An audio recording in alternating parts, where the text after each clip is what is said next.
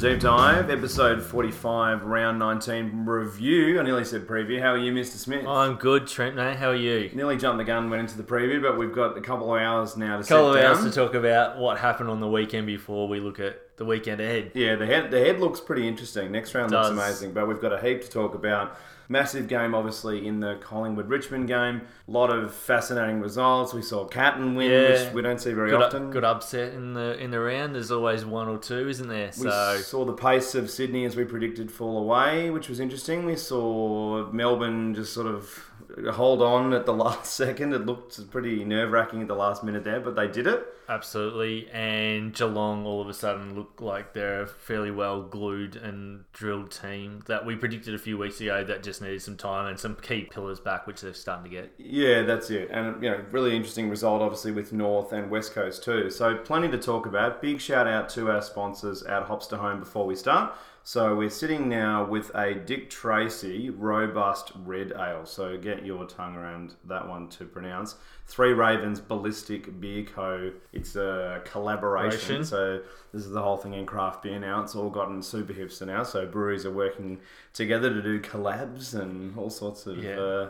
very... Can't just have your own beers no. and stuff now, which is good. It keeps things interesting. Yeah, exactly right. You couldn't see Foster's and V B doing a collab. I wouldn't probably... Tui's and C U B, wouldn't think so. Ooh, probably not so much. A bit more cutthroat with those guys. Bit cutthroat, yeah. So, no, it's really nice. Robust red ale. So, I've never really had a red ale that's... It's funny. It's sitting at five point six percent alcohol, but it tastes like it's sort of seven, eight percent. It's quite intense. Oh, okay, it's, intense, it's, yep. It's sort of halfway between a red ale and a stout. So, it is it is really interesting. So, we got this one out of a pack, obviously, from Hops to Home. So, check them out, hops to home dot com dot a u. Really interesting set of beers this month coming as well. So, definitely check them out. The You've got enough time. So, if you get on on hops to home dot com dot a u, you would have enough time for the, the next month pack. So they, they ship them in the first week of every month. So definitely check those guys out. And if you do use the promo code A F L Deep Dive, you get twenty-five dollars off the first pack, which, as I said, we keep saying their prices are really, really good. So with that twenty-five dollars off, it, it becomes... It's even better. better. Yeah. Exactly right. And as an added bonus, you do not have to leave your house. No leaving house, no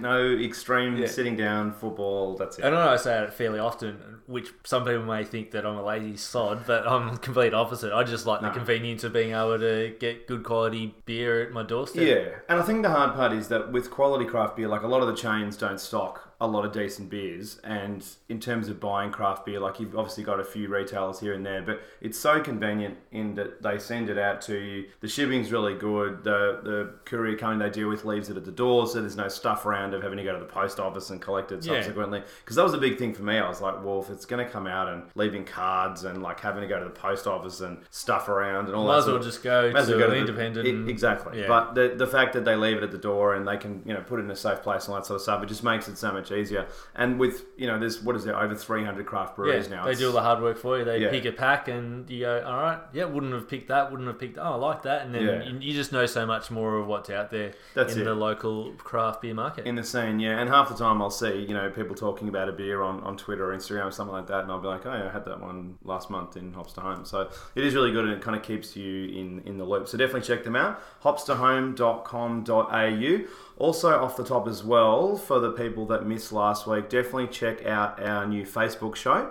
So every Tuesday night from here right through to the end of the season, we're doing a Facebook show. So we've teamed up with Beyond the Game. So we're doing it on their channel, on their Facebook page. So if you look on Facebook, uh, look up Beyond the Game and it'll come up. It's a really switched on sports website that covers a lot of different sports, but they do do a fair amount into A F L as well. And they approached us and said, hey, would you guys, we like the podcast, you know, we'd love it if you guys would do a live show just chatting about footy for sort of thirty-five forty minutes and kind of going over the more kind of overall conversation around football. Not so much drama stuff, but, you know, overall game conversation. Like, we're about to talk for, I'm sure, an hour and a half to two hours, and we we just don't have time to yeah. go into Gillon McLachlan's, you know, horrendous week last week. So that that's or, an example of what we can do in yeah, that time. Yeah, or the round twenty-three draw fixture, fixture has been uh, released, released, so we wouldn't normally talk about that. So we've got a platform yeah. now that we can talk about it on. And we've been wanting to do, a, you know, some sort of video so that this kind of provides provides that for us, and it just allows us to chat about other stuff. And we do, so we went into the, the Collingwood-Richmond game, for example, so we kind of pick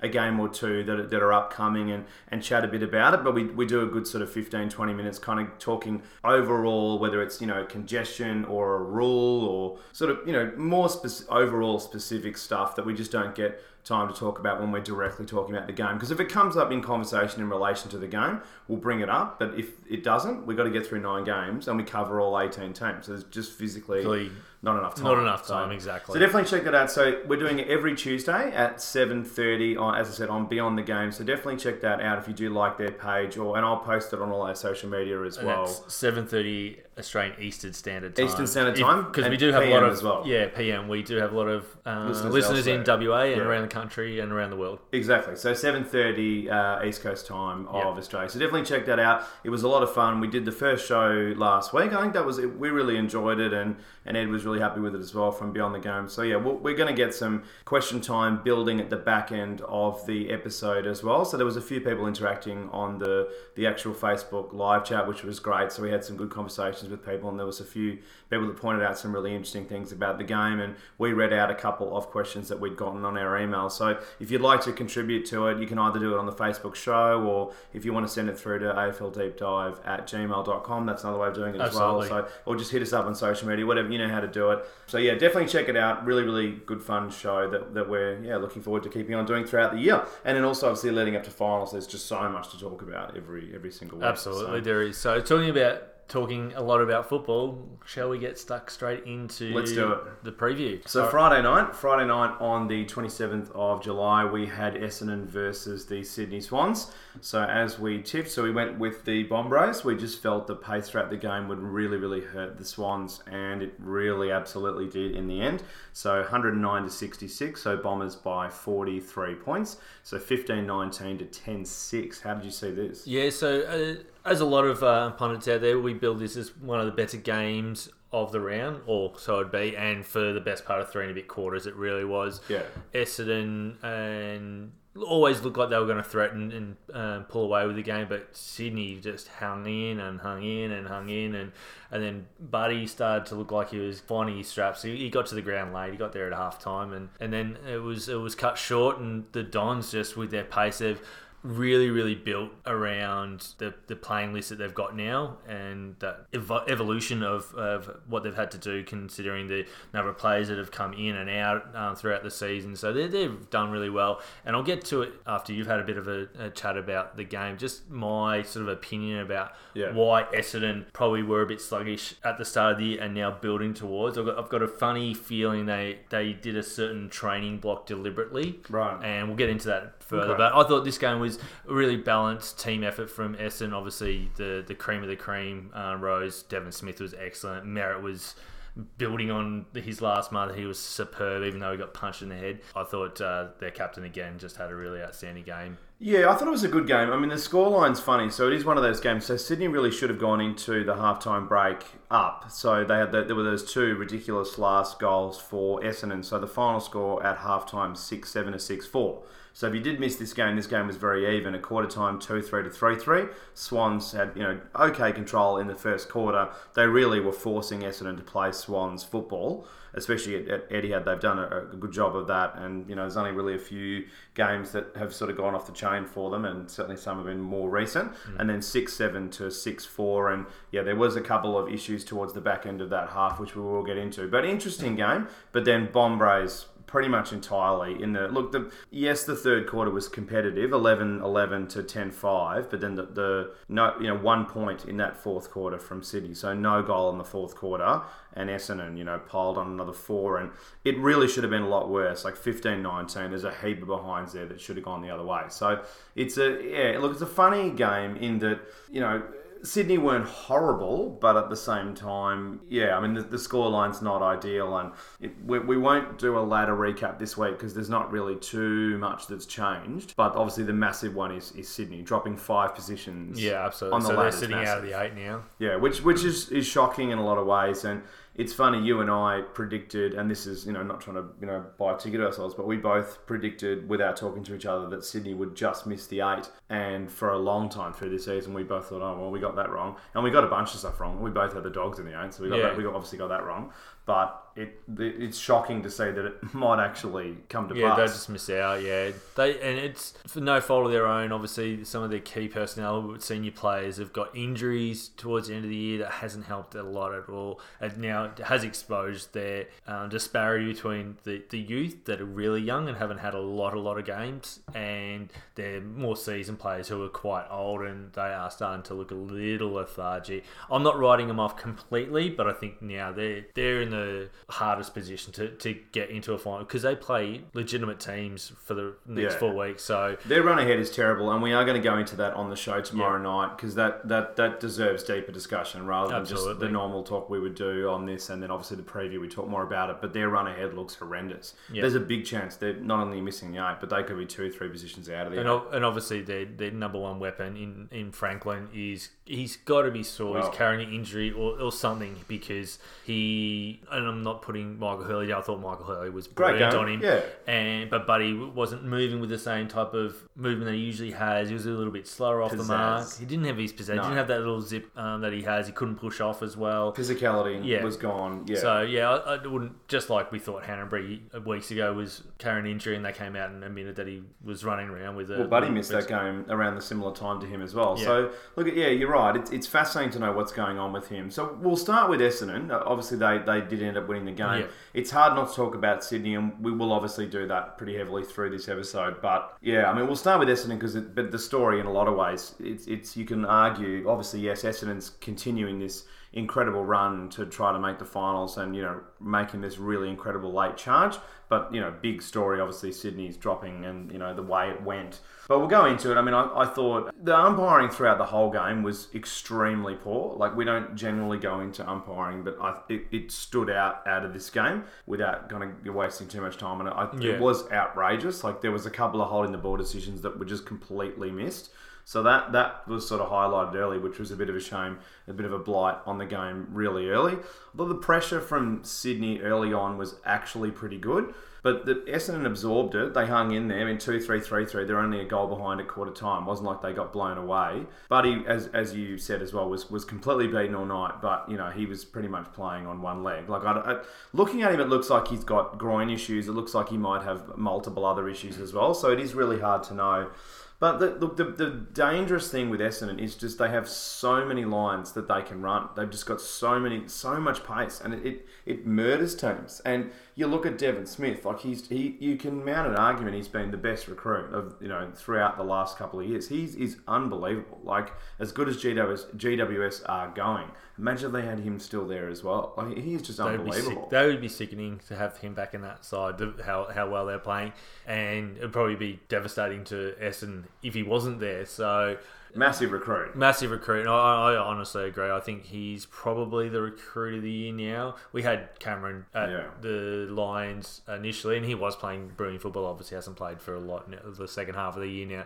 And yeah, Devin Smith, I, he, I'd be surprised if he's not All-Australian. I think he'll be right up there when it comes Brownlow time as well. Yeah, you'd think so. So Aaliyah again, you know, he, he was trying, but he, he certainly didn't have the same sort of impact he had in the North game. Rampy just wasn't as up to scratch.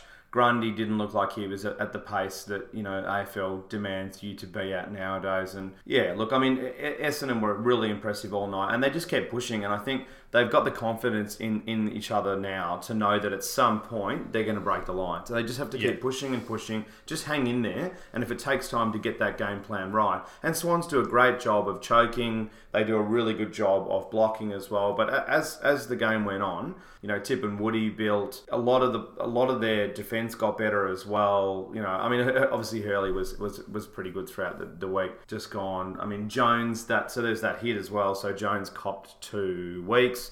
I thought Sard bobbed up here and there. That that was quite good as well. You know, Stringer looked early, looked like they brought him back way too early, but he was okay sort of towards the back end. But as the game went on, Essendon got faster and Sydney got slower. And that's ultimately where the game was won. I mean, they just got smashed in inside fifties by the very end. Yeah, absolutely. Which leads me into where um, I was leading before when it comes to Essendon and why I think they were sluggish uh, at the start of the year, and now that they're starting to produce some of the really good fo- football. Obviously, they've all bought into Woosh's style and um, gelling with each other, but they've realised, and it's probably their conditioning coaches, A F L, everyone talks about, is a marathon. It's not a sprint. And I reckon they've got them training like a marathon runner would train. So you have certain blocks, and in the early part, you do a really, uh, you sort of ease into your, your, after your pre-season, and then all of a sudden you do this big block, and it's massive Ks, and they'd obviously do massive weights yeah. and all that type of stuff. And then you taper off as you get towards race day. And so race day for A F L is finals. And I reckon that's why they were sluggish for those six to eight weeks at the start of the year, and then all of a sudden, bang, they're all on fire. Obviously, there's other key components, but I'm just talking with that. We saw that game. Well, I went to the game against Hawthorn, and I saw them live, and that were, they, oh, were, yeah. they were very sluggish, uh, like they had been just running around with sandbags on their back the week before. So to have that turnaround, I think the con- strength and conditioning team, the coaches, uh, and obviously the playing group together have gelled and come together. And I wouldn't be surprised if it comes out that that's the reason why they were a bit slower at the start of the year. It's because yeah, their legs were just really heavy. And they should... and Mark Neal as well. Oh, forgot about him. Yeah. Yeah, and him too. Maybe he was running this program. Yeah, he was on the program. They got him out again. It's not working. Yeah. We need something else. So that's just my sort of two Possibly. cents it's, worth it's about hard them. To know, isn't it? It's yeah. hard to know. And you just hear some, like you go years back and... and especially once the players retire or the coaches retired from the game, they go, yeah, well, this is what we used to do in the preseason, and that's why we were. So it might be ages before we bring it out. They're, these are the insider tips that they're not going to say yay or nay to if anyone brings it up. But it is well, it is funny how Essendon, you know, so the the other thing too was earlier on, offensively, I thought Essendon were really unorganised. But as it built throughout the game, it wasn't just that they got faster. They grew in confidence throughout the game. And they were, as I said, they, their entries were really predictable early. But as it went, it got a lot harder for, for Sydney to read. A big part of that was they were slow as hell. But at the same time, I thought they got way more organised. And, you know, when you've got Heppel, Myers and Merritt nearly getting ninety disposals between the three of them, yeah. you're, you're, you're doing really well. Absolutely. Zaharakis was excellent as well. You know, as we mentioned, Smith already. I thought Fantasia was good. He really could have had a night out. He kicked one three, so he really should have at least kicked yeah. two, two as a bare minimum. Tim and Woody, we mentioned too. Good to see Aaron Francis yeah. finally back, and I, I, I'm like... We the, flagged that that would happen. Yeah, yeah. and I'm like many people out there, I reckon he stays in that team for the rest of the year now, uh, just to give him some continuity and he's just got a good to see, chance to yeah yeah absolutely. So I, I think he can only grow and, and add more depth and uh, complexity to a, a team that's flying. Early on, I wrote down a note. I just wrote that the Swans structure at stoppages so well, and their ability to hit over the back is really good. But it's funny, like it, I think a lot of that was just Essendon were unorganised early on. I think that's a real issue for them. I think they need to work on structures early on in games, and it, it, I noticed it against Richmond as well. So, look, it's something that I, I think they'll, they'll build throughout the year, and they'll build definitely in the off-season to, you know, be a much better team next year. But yeah, look, good game. I mean, it's a lot of lot of interesting things that come out of it, and it is hard to not talk about Sydney because it is it is such a, a fall from grace. So it's actually been five years since they had one hundred points kicked against them. So that's yeah, a that's a long yeah, that's, that's a long, long time. time. Yeah. So I wasn't sure if you saw that.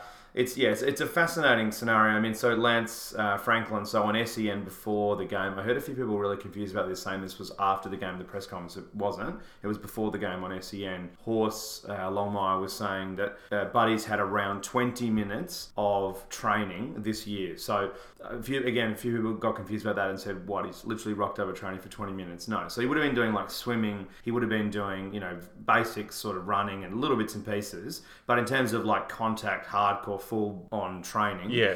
Whether twenty's a bit hyperbolic, but yeah, probably to a But degree, he's obviously but... going to the gym and doing all that type of yeah, stuff. He yeah. can't get down to the... You mean... And he's a freak, but I don't think no. he's that much of a freak. He'd struggle. Yeah. So that's that. Obviously, that was a, a fascinating thing to hear. And yeah, I mean, when I heard that, I just thought, wow, that's that's interesting. Obviously, it is interesting. Quite an omission to admit publicly too, that that's what Buddy's doing. He kicked eight in round one, and he, he's dominated in the first half of the year, but his second half has massively dropped off. He can't be All-Australian now. There's no way. No, definitely he's not. Into that side. And the other thing too is when Kennedy gets one clearance for the whole game. He had a decent game. I'm not having a go at Kennedy, but one clearance. Yeah, is, when he's probably probably averages is around six or seven. Yeah, he generally he's like he, he well when he nearly got the Brownlow, he's you know he's a bull like yeah. he can easily get that's five his, six average. Yeah, absolutely. Yeah. yeah.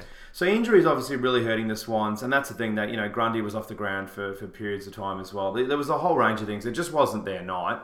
And look, they, they did a really good job at forcing Essendon to play Swans footy for a good sort of thirty-five, forty minutes. Mm. But you need to do that for way longer. And then the other thing too is, you know, it's all well and good to do that, but then offensively when you're, you know, only just kicked sixty-six points and, and Buddy had the night that he had, there's no way you're going to beat any of the top sides. No. So, yeah, we'll, we'll keep moving. There's there's a few things that are worth talking about in relation to both teams, but we we'll might leave that for the preview because we've got heaps to talk about throughout this round. Yeah, absolutely. But, yeah, look, good... You know, clearly massive credit to Essendon. They, yeah, they, they were the better team. Clearly. Yeah, they deserve to win it. And these two teams both have a horrendous run home. So it's tough footy to both play. Both of them have a, have a really hardcore run home. So we will talk about that on the Facebook show and then also on the preview as well. But, um, yeah, look, mass, massive credit to them. And, you know, when you've got, as I said, when you've got a lot of these top guys in their mid, just... You know, getting such high numbers and doing so well with the ball and just growing in confidence throughout throughout the game. game. That, that's great. And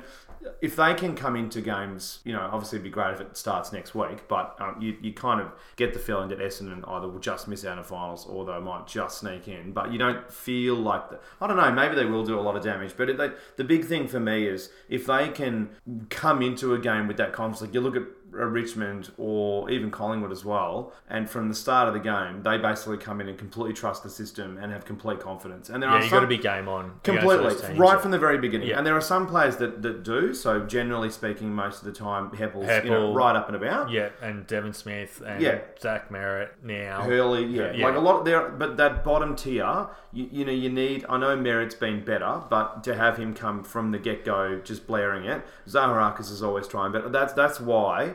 That's the gap between your lower eight and your top eight. Yeah, absolutely. So we'll keep moving because we've obviously got a heap to talk about. So next into the massive game of the round. So Richmond versus Collingwood in what was a classic game, I thought, at least for three quarters.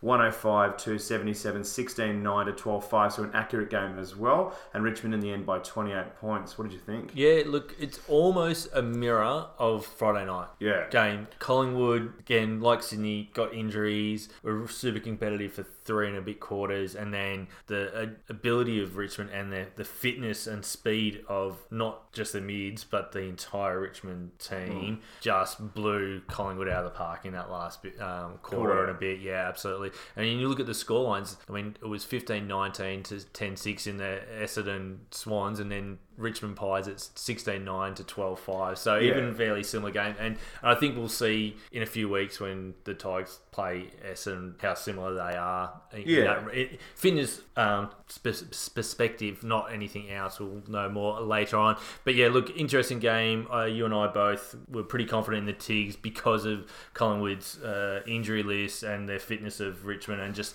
I mean, for two years now, Richmond have been playing this style of football. They know each other extremely yeah. well. Their ability to just have three sixty degree vision, every player almost just knows where the next Richmond player is. And, or if they don't, they feel confident. Yeah. In just as long as they're going forward with that ball or knocking that ball forward, it's going to be one or two teammates around it to keep moving it forward. They're, they're a very special team to watch, and they could go down as one of the greatest of the modern era at the very least. Yeah, it's obviously early days, but I mean, this, this to me was a better game than the Friday night, but I do know what you mean. Oh, I mean, better game, you visually, the, absolutely. Well, the big thing was, that, well, Essendon, I mean, fifteen nineteen is a pretty bad scoreline. Like, obviously they won, but it's not even fifty percent. Like, whereas you look, the, the great thing about this game was it was accurate from yeah. both teams. So sixteen nine and twelve five is great. Like, that's, uh, I thought it was, for you know, pound for pound as good as a lot of games this year. And for three quarters, it was elite. And the level was just that little bit up. Like, it was just that next gear.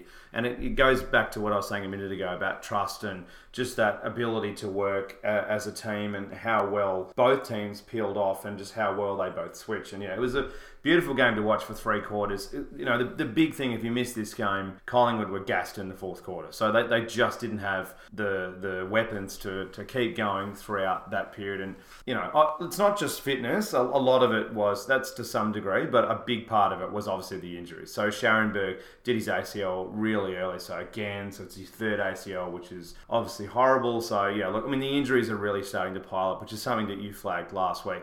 And I sort of thought, oh, well, it's not that bad, is it? But yeah, I mean, you look at it on paper, it is starting to get a lot worse. Kind of looks like what Adelaide's was at the start of the year. Yeah, it's absolutely building now, and we will talk about that at some point. Maybe mm. in the, well, let's do that in the preview because it's yeah. more more for next week. But yeah, I mean, they had multiple players. So Howe as well was off for ages. So having, you know, two, three rotations down through a lot of it, it really hurt against a team like Richmond. They they just couldn't do it for the game.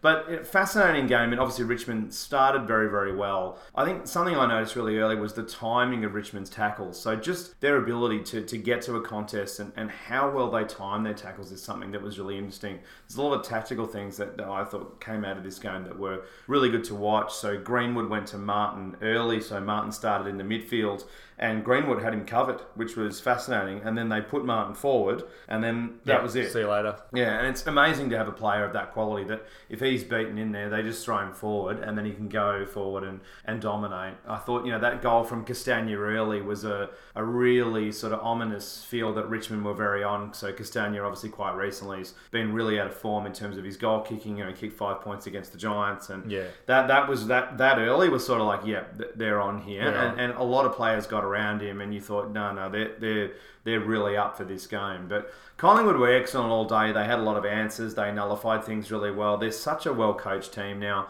Darcy Moore, I mean, if they can sign him up, it's it's going to be so good for Collingwood. All you hear, all the noise is that he is going to Sydney, but I've, I don't, I have no idea either way. But I mean, gee, Collingwood would, would absolutely love to keep him because I thought he was fantastic all day. It's it's a fascinating um, point that you bring up there, and we won't go into too much detail. But do Collingwood really need to target another player? They get all those players no. that are on the injury list back. They don't need another big player. They could keep Darcy Moore. Obviously, between him and Cox, they've got targets up, and he helps the back line in a case at the moment when they've got key injuries to big key defenders. So yeah, yeah it'll be interesting to see what happens. But yeah, it, it's it's good to see that he's back on the field, and hopefully he can. He looks um, great. Yeah, just continue to see out the year, and, and hopefully play finals footy with well, the Pies. He's found his place. Like, he yeah. is a defender. And I know the big problem with Collingwood over the last couple of years with the amount of injuries they had, and, you know, a lot of their players just hadn't come along as yet, so they had to use him as a forward. But he's he's a, he's a defender, and he's an outstanding defender. And he, yep.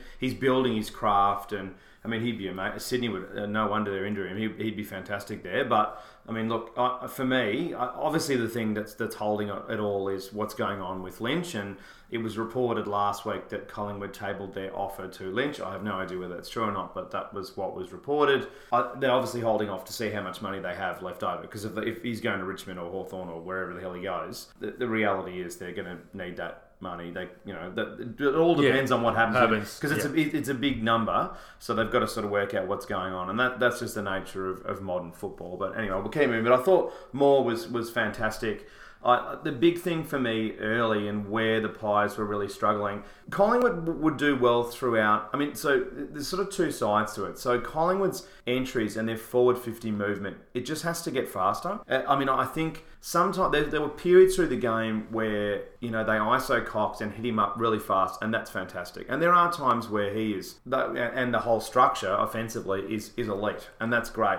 But they, I think they need to get a little bit more consistent with that throughout the game. There was just small periods where their entries were just super slow, and they, they were giving Richmond a leg up, basically. It wasn't just that Richmond's defence was very good. It, it wasn't even so much that the entries were predictable. They were just slow. Slow. They were just slow. They, they, were, they were kicking to advantage and making the lead too long, to the point that it allowed way too much time for Richmond to either intercept or create a stoppage. And that's the thing, Richmond are so good at that. You give them a, a, a tiny window and, and they'll figure it out. Yeah, absolutely. Again, that's just another point uh, where the injuries are show, starting to show yeah. at Collingwood. No, it's yeah. just Not obviously on the day, day they lost two players, but that other mounting list is just starting to really, really show. And you, and you can't afford to do it against any team, especially not Richmond. Obviously, Richmond are not just the best team as far as the pressure, but they are so good with ball movement. Yeah, uh, and they're fast, and,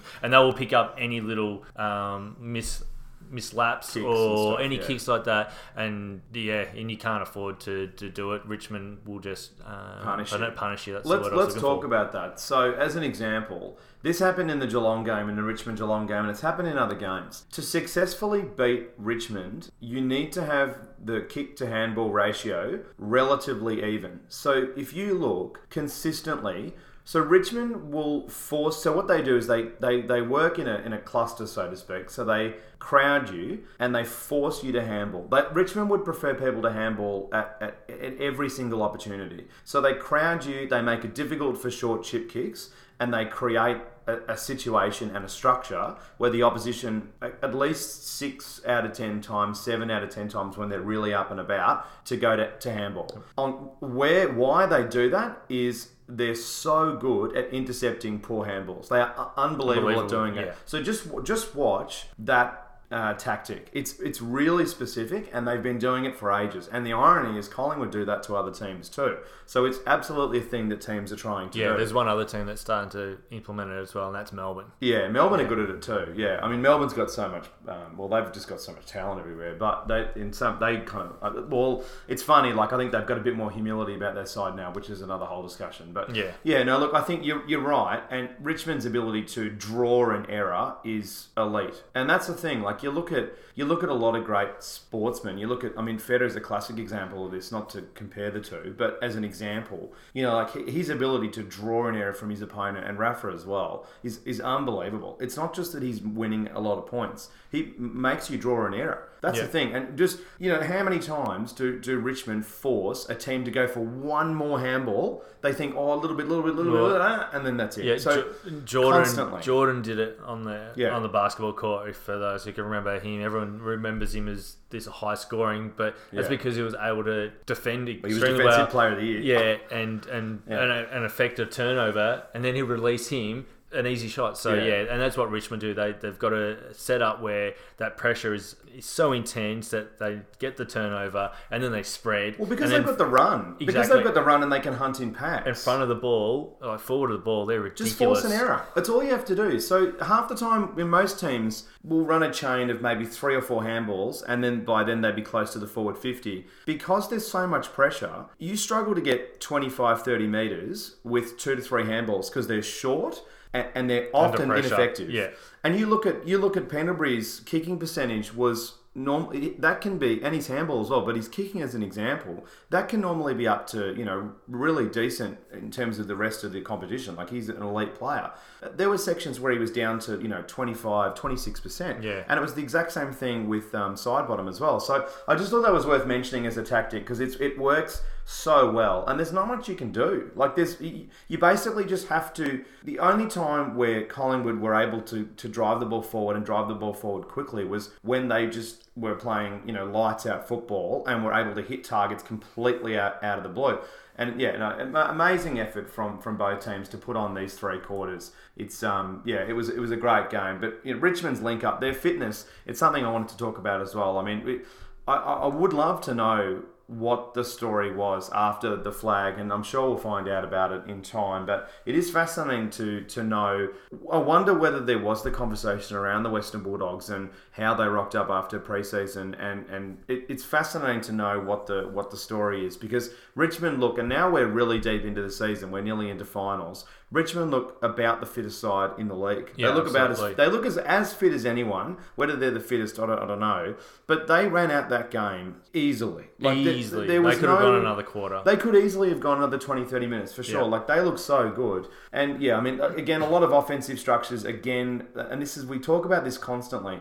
But so much of Richmond's offensive style is so unpredictable. So again, two shots to Rewalt, next shot to come in, they make it look like they're going to Rewalt. Rewalt. Acts as the decoy, open space for Caddy. It's simple, but it works. It works, yeah. And it's it's it's The the ability to be that diverse makes it so much harder for a defence. And Moore had an amazing day out, and he still couldn't couldn't you know nullify a lot of what was coming in. So, but no. yeah, look, they needed they needed everything on the field, and obviously massive out with De Goey. So when we did the preview, we didn't know De Goey wasn't going to be playing. We still tipped Richmond, but.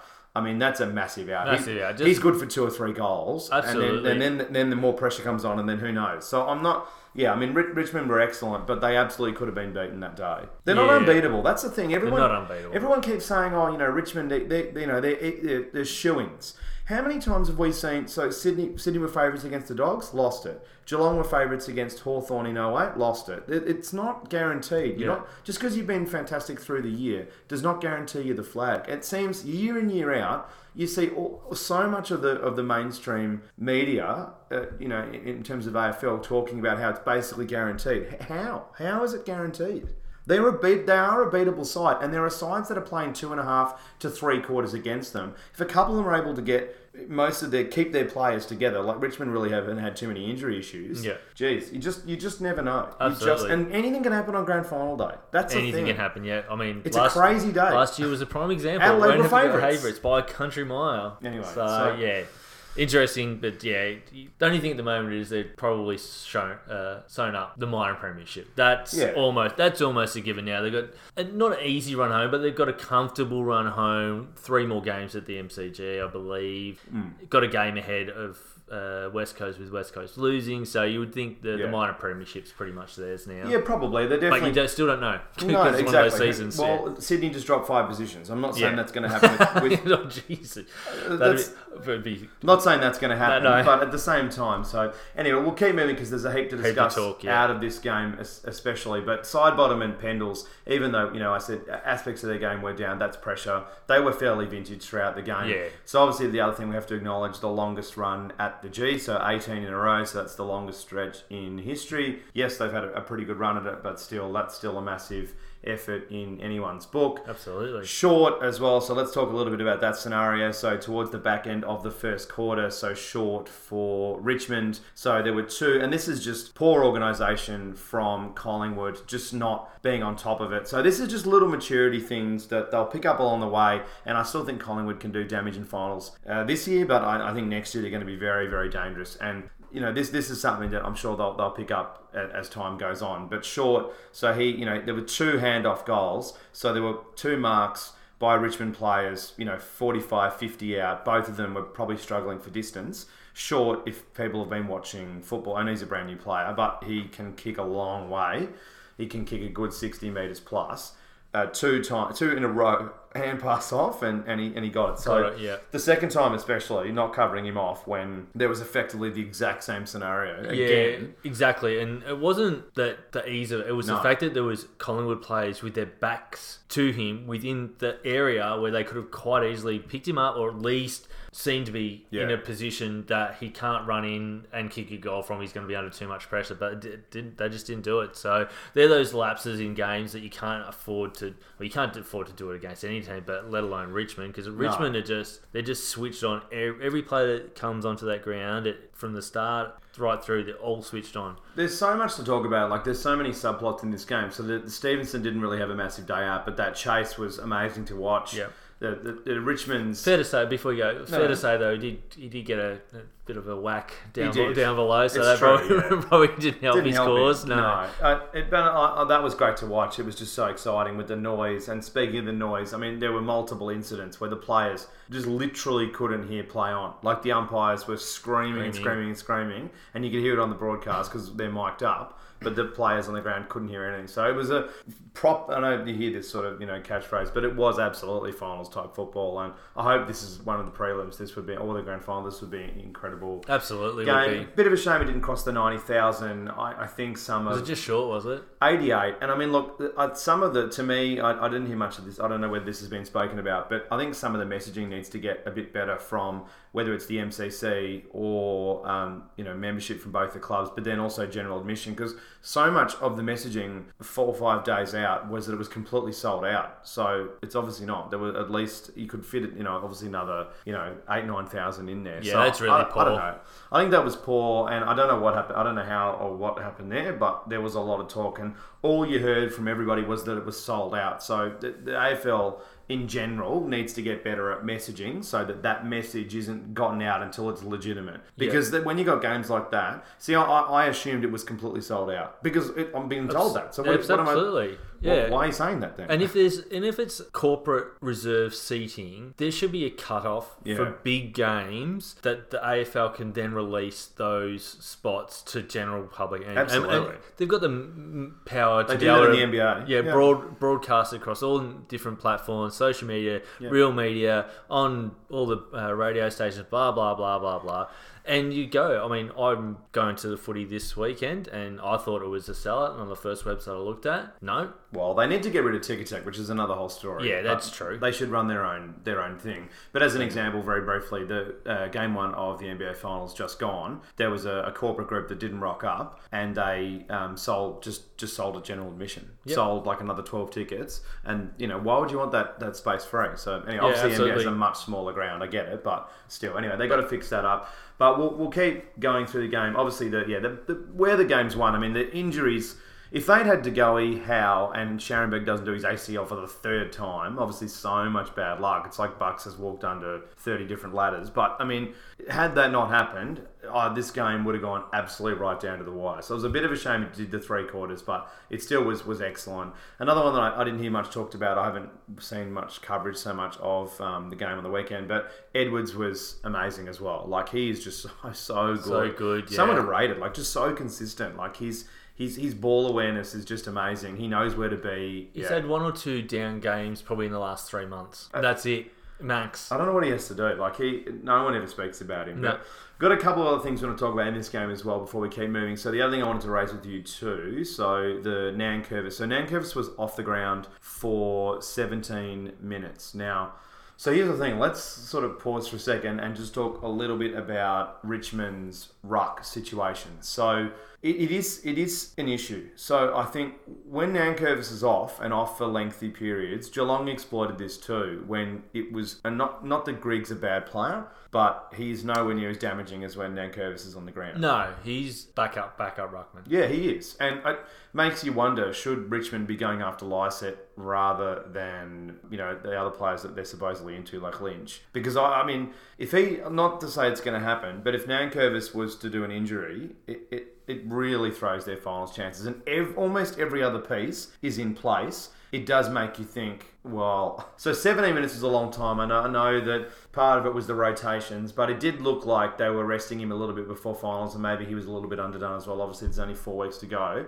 But it is, I, I don't know, I, it is, I know we don't really have a solution now, but it is, uh, if there'd been a mid-season trade period, you've got to wonder yeah, whether absolutely. they would have tried to pick someone up. Absolutely. We've already seen, and we'll talk about it obviously when we get to it, but the difference Port are without Ryder. Yeah. So once he's out, they become less efficient with the footy. Uh, they struggle with the clearances around the stoppages. So I would say that Richmond would uh, fare similarly. They'll obviously they bat deeper in um, different positions, so they would still beat the vast majority of teams. But if they came up against your West Coast, your G W Ss and stuff like that, I think yeah. they'd be exposed extremely uh, without a backup ruck or without, if Nankervis is not on the ground. Yeah. So the other thing too, heap, there's so many subplots. But another thing as well, I mean, you know, accuracy makes such a difference. Like when you're watching a game when both teams are fairly accurate, it's so much optically, it's so much better. And you know, in terms of rule changes and all this rubbish that's going on, and we will go into that on the Facebook show a little bit because there's been obviously a lot of talk around it, and the A F L had such a bad week last week. But why why are we changing the rules when you get a game like that? That's like, it, absolutely. If the dirt we teams, say it every week, and it can be a low score. It could be eight one to seven two, and would still be an yeah. enjoyable game because you're not getting frustrated with no. players missing shots and goals. So yeah, I totally agree. But uh, going back to what you said right at the start of this, such elite skills from both teams. They yeah. are both elite, hand and foot. It was just obviously, and just taking the game on. Like that's the thing that the Friday night game missed was, you know, Essendon did towards the back end of the game and certainly the second half. But just going, I know a lot of this, you've got to have the skill to do this. And there are players at Essendon that absolutely do have it. But at these top end sides, you know, Richmond play for the harder option. And, and even if it doesn't pay off all the time, most of the time it, it, it does. And Collingwood did it as well. So when both teams are doing that, it's it's unbelievable yeah. to watch. And you and you do have to do it, otherwise you're never going to get used to doing it and therefore excelling at it. So yeah, yeah. I, I'm, and you're starting to see a few teams now just test it, little bits here, little bits there. So it'd be good to see if more teams, like let's just say six to eight teams, start doing it on a regular basis. Yeah. Maybe that's all that's needed to make this game a spectacle or worth watching again. And then the fourth quarter, I'm sure you noticed the lockdown. So all all the talk was around the better offensive style from Richmond in the fourth quarter, and obviously a lot faster and, you know, more clearances and all this different stuff. But the big thing as well for me was the defensive wall that they're so yeah. good at doing. They lock that in and the ball doesn't come out. And yeah. this it, it looks like they've got two or three extra people on the ground the way they play it. So. Oh, it's, I'm surprised no... I know why they haven't. It's like the Berlin Wall. Just nothing gets over. No, not not not straight away. So. No. Prestia. Uh, so Prestia did his ribs, which is something we'll go into on the preview. I mean, yeah, the we could keep going through this game for ages. So we'll, we'll very briefly go into it. But obviously, the elephant in the room, the Higgins goal snag. So the snag, so it's becoming, um, you know... The, the talking point, and it'll be on every other radio station and years. podcast for the rest of the year. Yeah, so it's the um, this week anyway. second shooter on the grassy knoll type scenario now. So yeah. So throw or no throw, what what is your opinion on, on this one? I saw it live, it was a goal. I spoke to my brother who used to be an A F L umpire. Goal. Yeah. A F L came out, goal. It's a goal because he... It's a goal unless we play and watch in slow-mo, which then is a Look, bigger can of worms to... Yeah. I mean, so it goes from his hand to his foot. It's effectively, a, you know, yes, it's unorthodox. Yes, it's strange. Yes, it's something that we, you know, haven't really seen before. Yes, it's a fluke situation. The chance of that happening again are so minimal to, for, to mm. land in that position for someone to do that again. We might not see it again for five years. Yeah. But, it, it yes, he flicks the bottom section, the pointed tip of the ball before he passes his arm around the post, which does sort of flick it up a little bit. But then the next contact that the ball has with anything on earth is his foot. So to me, that's a goal. Yeah, and there's lots of bizarre circumstances that haven't happened, that could happen, where the rules, yeah. the way people know it or don't know it, depending on where you're coming from, will make for a contentious issue. Like, I won't go into it, but me and my brother had a big discussion about certain scenarios where if it's in one part of the ground, what happens? Mm. And if it happens in another part of the ground, what happens? And won't bore the listeners with that, but it might be something we bring up in a, in a post-season when there's no games on. Yeah, I mean, look, the, the funny thing about it is that it's... Look, I can see why people got annoyed about it, but... He, the ball, well, yeah, that's it. But the ball stayed in play. He, he went out of play, which is fine. The ball stayed in. I mean, the thing that I wrote down, and it's funny, I saw Jimmy Bartell talking about this today as well. The the first thing that I thought about is, I don't remember the round, and I don't remember the year, but it was a few years ago. Stevie J was still playing for Geelong. It might have been his last year or the year prior to that. He either won goal of the year for this goal, or he was definitely nominated for it. It was against Essendon. It was late in the game. And I remember he was in a pack, and Essendon had been better for most of the day. Geelong, you know, being very Geelong, were, you know, really pushing for it to try to sneak it at the end, and they nearly did. They only lost by like two points. Stevie J, about two or three minutes to go, less than that even, lying down with his head facing the goals and yep. his feet facing the other end, threw the ball up in the air.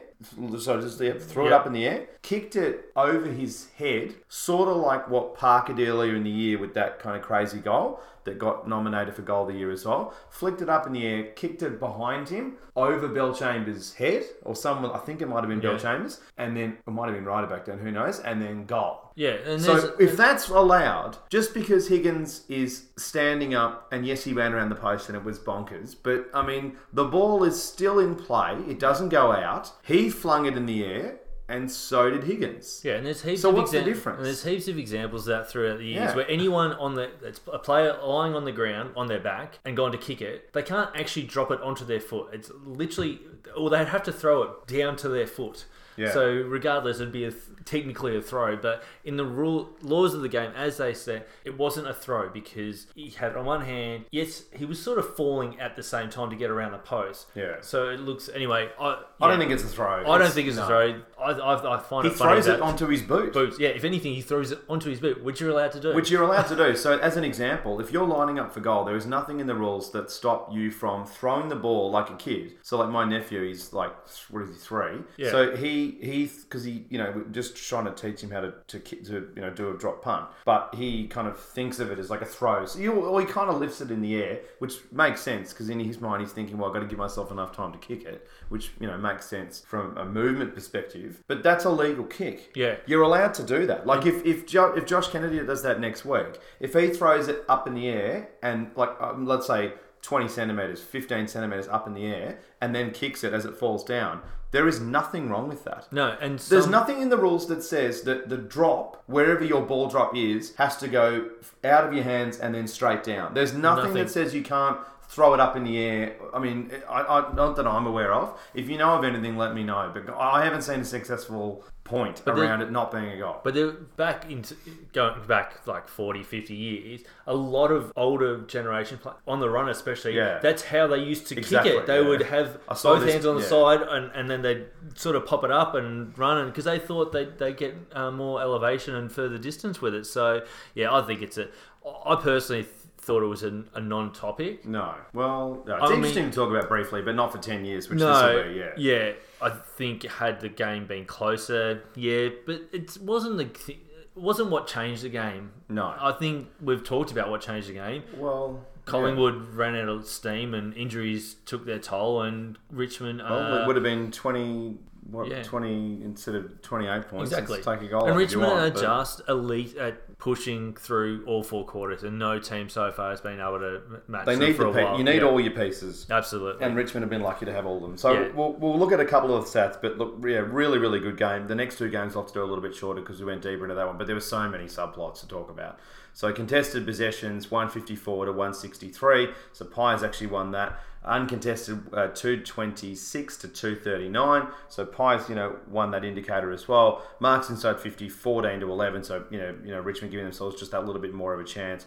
Tackles inside fifty. Now, that's another thing too. We could obviously keep going with this game, but Pies lifted their tackles in the third quarter and, and look at the results. They they just respond to instructions so well because I'm sure that was mentioned after the second quarter into the third. Yeah, absolutely. Tackles inside fifty as well, you know, really solid. So inside fifty is forty-seven to fifty-seven, Richmond ahead. So yeah, look, just a little bit more options. Even though they were slightly less accurate, it doesn't matter. They get more more chances. So amazing game and yeah, fascinating and.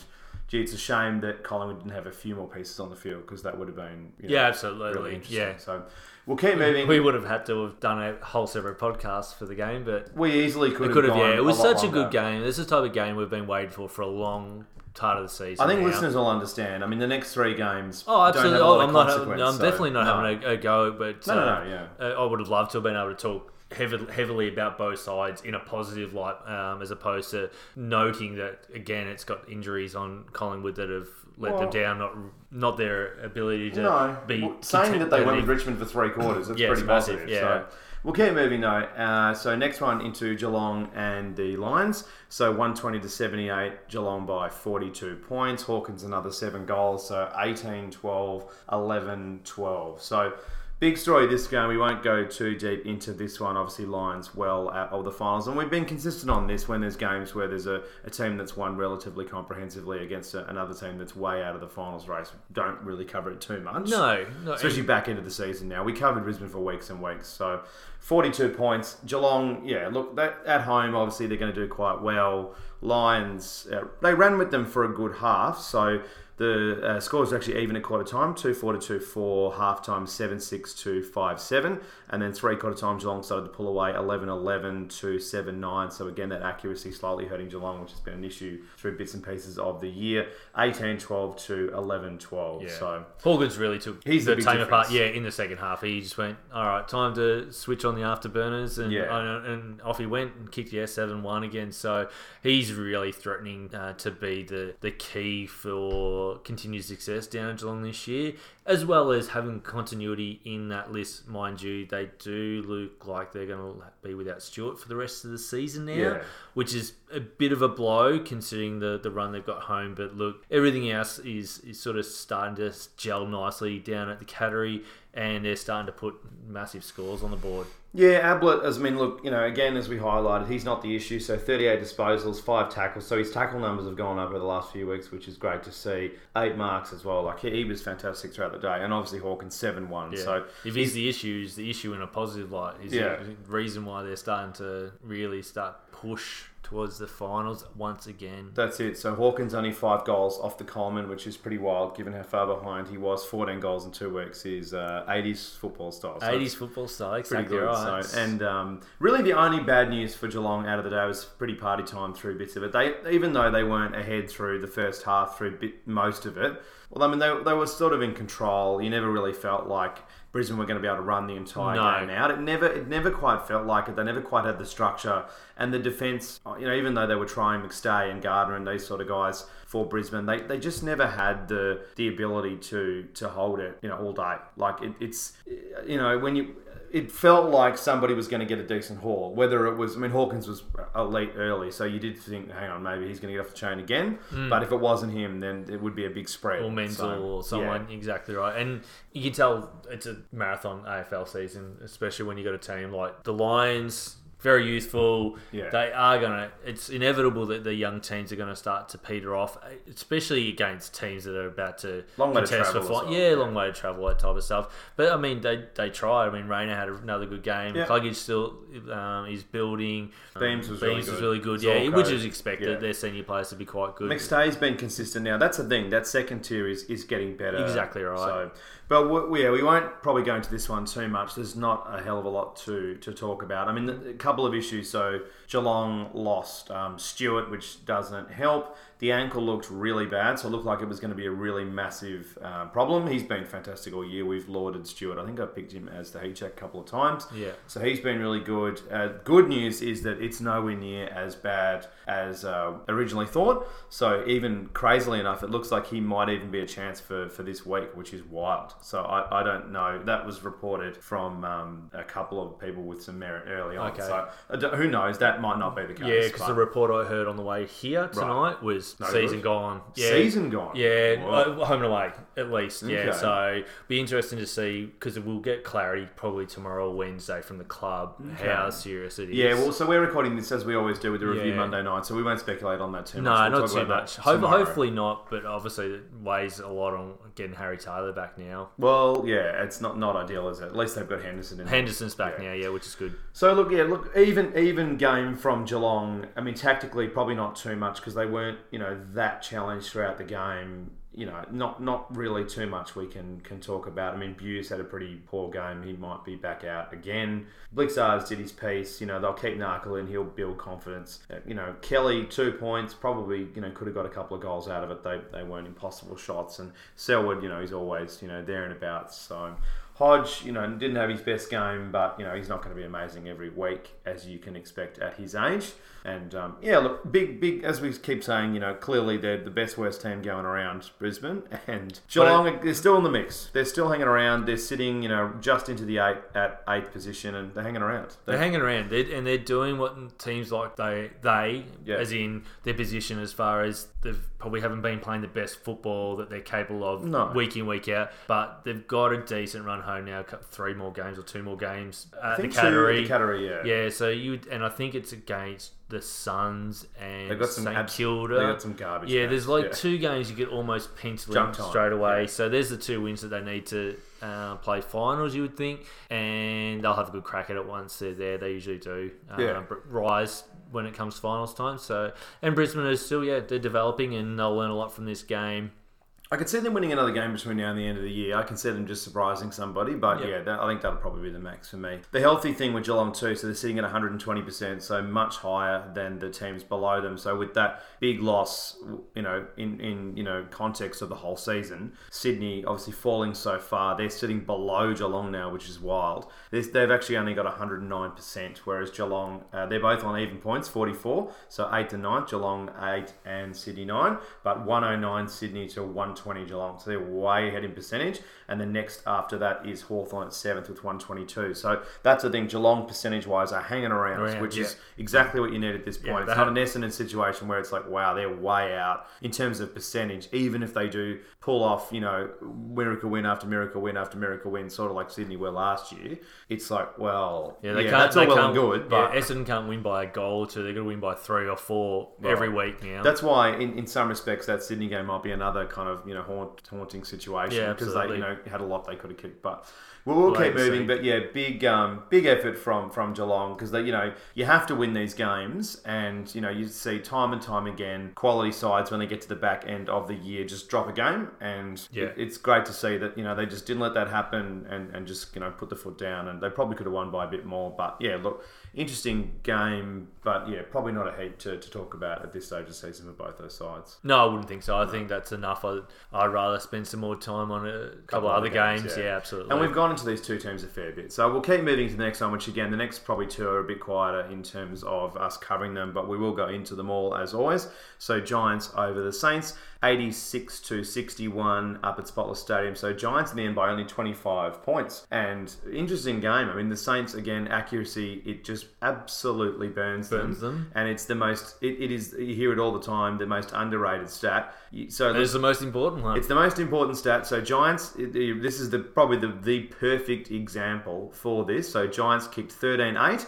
And Saints kicked eight thirteen. So it, that it, it is literally the the stat. The stat. So, like, anyway, but again, the same issues, poor offense structures, slow entries, but even when they, they got it done, you know, Gresham can play, that's another thing I wanted to talk about as well, but I tell you what, like, it, it just, it murders you. It absolutely murders you. And then the, the, the yips, they it, it's, a, it's a thing. It's absolutely a thing mentally. It gets into the whole team, and it, it hurts the the whole team, and, and your whole team just completely falls away. And this is the one so, team that St Kilda, for some unknown reason, matches up against yeah. for the last couple of years, and they were right in it, except for that key point yeah. of not being able to kick it through those really big sticks with a big gap between them. Yeah, and it's not... Get paid a lot of money to kick between those things. It's a nice so, ground. This, this Nice ground, yeah. It was it sounded like the conditions in Sydney okay. were pretty yeah, good. Yeah. So the, there's Barring. no yeah no real reason. It's not like what Port and the Doggies had to face uh, down no. down at Ballarat and, oh. and often what and you see... And the Tassie t- game as well. The Tassie yeah. game and what often you see in Canberra. So there's no excuse except for that inability, which we've seen Mental. from St Kilda basically all year, yeah. not being able to kick Convert, goals. Yeah. yeah, and that's the thing. It's it's the most harmful thing um, going around down at St Kilda. So you look at Himmelberg, four straight. Like, I, we've spoken a bit about Himmelberg at G W S. And, but he's not a household name. No, what, what, you and I really rate him. And, yeah, you know, absolutely. If you, if you follow footy really heavily, I, I love Himmelberg. I think he's a great player. And they, I want to talk a lot about G W S's depth out of this game because it looks like they've absolutely got more depth than we thought. But, you know, Lonnie, two four. Membry, two three. Gresham, two flat. But there's there's a heap of them that just, you know, Akers, point. Billings, point. Carlisle, point. Marshall, point. Savage, point. Like, it just keeps going. There's add, just so yeah. many. Add up and you have please have one or two of them be goals early in the game. Switches the whole thing. The whole thing gets switched over, and then obviously mentally the G W S start thinking about, oh, hang on, it's the Saints. Are they going to draw with us or yeah. topple us again? So you just never know. And you got to put yourself in those positions. And we talked about how you can do it with Melbourne, and obviously that game's coming up and it almost happened again. So, yeah, yeah it, it was a bit disappointing, and I'd, yeah, I'd be pulling my hair out if I was a St Kilda supporter, so knowing that this is a, another game that they could have won and just couldn't. Just couldn't get it done. So irritating, yeah. So, I mean, look, obviously, that that's the real takeaway. I mean, I, I look, the only other main thing I took away out of St Kilda's perspective is that Gresham is great. I mean, he, he yeah, looks like he, he's absolutely... He's a joke. Like, he, um, there's always the talk... Jade Gresham, so twenty-five disposals, seventy-six percent efficiency. He was really solid all day, and oh, he's my head check for the round. I, I really like him, and he's such a young player. Like, you know, he's only, what has he played, fifty-eight games, twenty years old. I mean, he, he looks great. So, the, yeah, the big thing for me is, you know, there's always this talk with St Kilda is who's their A-grader, and maybe he is going to be in another 50 fifty-odd games, because that, that's nothing. You know, you, you look at him, he's got years and years in front of him. So, but we're going to the Giants. That's really the main takeaway. Obviously, St Kilda are way, way, way out of this season, and there's, you know, they're, they're not going to be too competitive from here. I can see them maybe sneaking another one, but probably not. Let's get into the Giants, though. So, Giants, the big thing for me, I, I thought, takeaway out of this game, you know, when you come up against a really low side, you know, back end of the year, you are going to think, oh, you know, do we have to do this? Like, yeah, know, exactly. Another, right. another scenario. Well, I know they probably think, specifically with St Kilda, they've had some, you know, as you pointed out, some encounters with them. The draw earlier in the year, they beat them last year.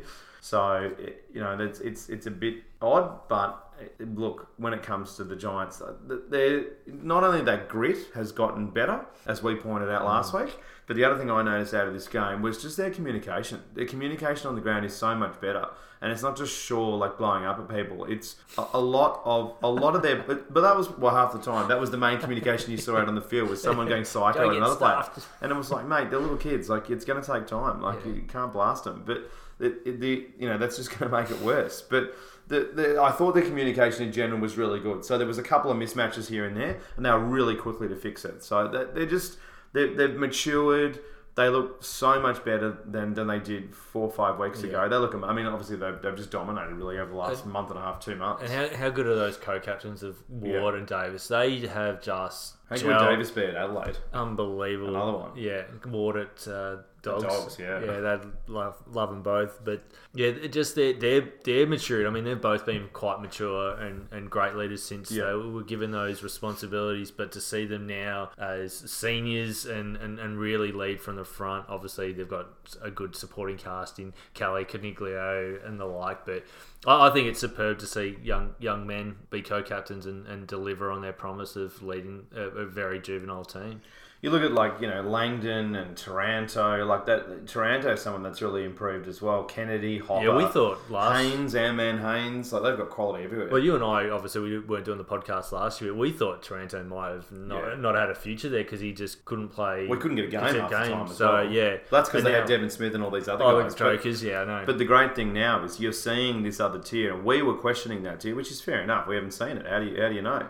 But they've come out and been fantastic. So that, that second tier at G W S looks looks really excellent. But um, yeah, look, big big props to Himmelberg. And even though G W S look a little bit slow and a bit lethargic at times, you know, it, I wrote down G W S a little slow, but against that opposition. And that's the thing you've got to keep in mind. When you yes, it's only a twenty-five point win, but when you come up against a team that's been a busted ass pretty much the whole year. Absolutely. And they would have been looking ahead to the yeah. next four weeks. There's only get over, there's get a month to come. Points, yeah. That's it. Get the four points. Yeah. Get it without any niggles, injuries, things like that, and uh, and then the battle, real battle for them happens now. They've got some massive games in the lead up to well, September. You know, it's the Giants. This is the irony. Like, the Giants had that ridiculous draw against St Kilda. If they'd won that, they'd be sitting on forty-eight points, and they'd only be a couple of... They'd still be in fifth, but they'd be a couple of percent down behind Port. So yeah. it puts them way into the mix. They could be top three with slightly better percentage. Because Collingwood are only one hundred eighteen, mm. and they're all on forty-eight. Port, Collingwood, and G W S had they won that draw. So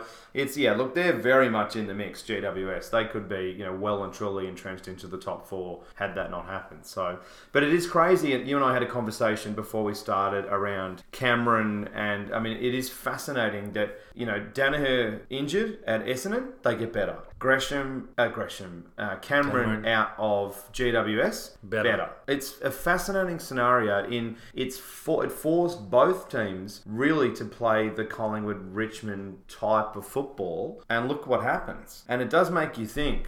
I mean, if they've got, you know, Cameron to come in as well, and then they've got Patton obviously out too, do they need Patton? Do they trade for a backup ruck to assist Lob? Or do they so get another key, defender? Or, or key small forwards? Exactly, or, or yeah, exactly, forward. yeah, another couple of crummers. Like, I... It's a fascinating scenario, and everyone is trying to work out what is modern football, because no one really knows yet, and it's fascinating to see what people are playing with and what pieces they're working with, because it's there's been a few teams that against adversity and, and having a bunch of injuries have completely figured it out. You've got teams like Adelaide that occasionally figured it out but absolutely didn't overall in season yeah. twenty eighteen get it right. No. But then you look at the Giants and maybe Essendon if they can make finals, and I tell you what, that they both look like they've they figured it out on the run, and a couple of injuries forced them to restructure. And that's the thing, when you get a couple of these players back in, and whether they need them all is a question, but now if with Cameron, they've got plan not just A and B, they've got C and, and D, D now. Yeah. That's the thing. That's the scary part about that's it. That's what's bonkers about this team, is that they've actually got two to three, four more plans. And when it gets late, if they're playing in a prelim against Richmond again, as an example, it, they become so much more dangerous because they're mature and they're experienced Brilliant. in playing in different styles. Yeah, exactly and right. And that is, it's, it's imperative. That's one of the things that's concerning about Richmond is they haven't had that many injuries. So they haven't really been forced to play many backup scenarios. They've really played the same game plan vast majority of the year. They do mix things up very, very well, and their variety is what absolutely gets them to the top of the tree. But yeah, it's, it's a fascinating scenario in that they've got so many players out, G W S, and all these people were, were saying Giants season over when Cameron got injured. And you and I were like, well, I don't know, because I, I want to... We, we, it depends on so many factors. It depends on how this coaching group coaches, like how well can they restructure these pieces. Yeah. And they did very, was, very well. About as well as they could have. They absolutely. only lost one game, which was to the West Coast. And it was only just. And so. they were up too. They shouldn't have lost it. Yeah, we both, I think for memory, once Cameron got the, the massive seven weeks and went to pen, penitentiary, mm. uh, it was more about how quickly can they get... Did he get seven weeks or was it six? Whatever six it was. Or seven. Well, too many. Yeah, yeah. Too many. Shouldn't have got any, but yeah. It was more about could they get the, those injured players on yeah, the park yeah. as quick as possible, in particular Toby Green. Greenback's he, been massive. Massive. And he doesn't have massive stats. He just brings better structure to, yeah. to that team, um, some vulnerability to backlines because he's so creative. Obviously, did, Lids is back uh, and just free Kelly, obviously, was probably the biggest one coming mm. back in, and that frees up all those other other players that had to, like Lockie Whitfield, had to play a sort of in and under midfielder. That's not his natural game. Yeah. He's too small of a frame, and now he's allowed to be let loose out in the wing, and you can see how classy he is and pace. Yeah, it just opens their team up a lot more. So it'll be interesting to see when Cameron comes back how they structure. But as you said, I agree. Now they've got Gives them multiple, multiple game plans. plans yeah, because different teams you have to play different plans. So it is it is interesting.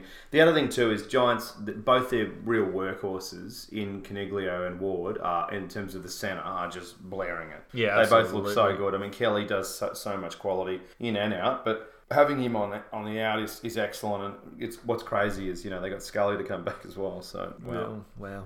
So we'll keep moving, uh, but yeah, good game, Giants. You know, to get through it, great, because it's it's sort of been a bit of their bogey team as you as you described. So just mm. to get through that is good. So next up at Metricon, the Carlton Blues. Don't say this very often. Beat the Gold Coast Suns forty-four seventy-nine. The Carlton by thirty-five points. Wowee! What well, happened here? What happened here? Well, Cripps continued is, to is do outrageous. What. Arguably the best player in the competition. Yeah. Arguably, if certainly he was a young player. Yeah. Yeah. If he was in a team that was even contesting, if he was at North Melbourne or Hawthorn or Adelaide, he'd have the Brownlow entirely wrapped up, and, and probably have a, a Brownlow record. forty, forty-two yeah. points or something. He he's fantastic. Obviously, got a great uh, supporting cast. Um, obviously, the Curnow brothers continued their their form. Murphy had a good game, but uh, Dow had a really good game. How good's Dow? Yeah, Wiedering had a good coast game. Coast to coast, Dow. That was good. Wiedering was good. Yeah, Harry McCullough. They, they were just good. Like, it showed you where all this young potential can go yeah. if they continue to develop from this point on. They can't just then go back to their old footy next week and get no. pummeled by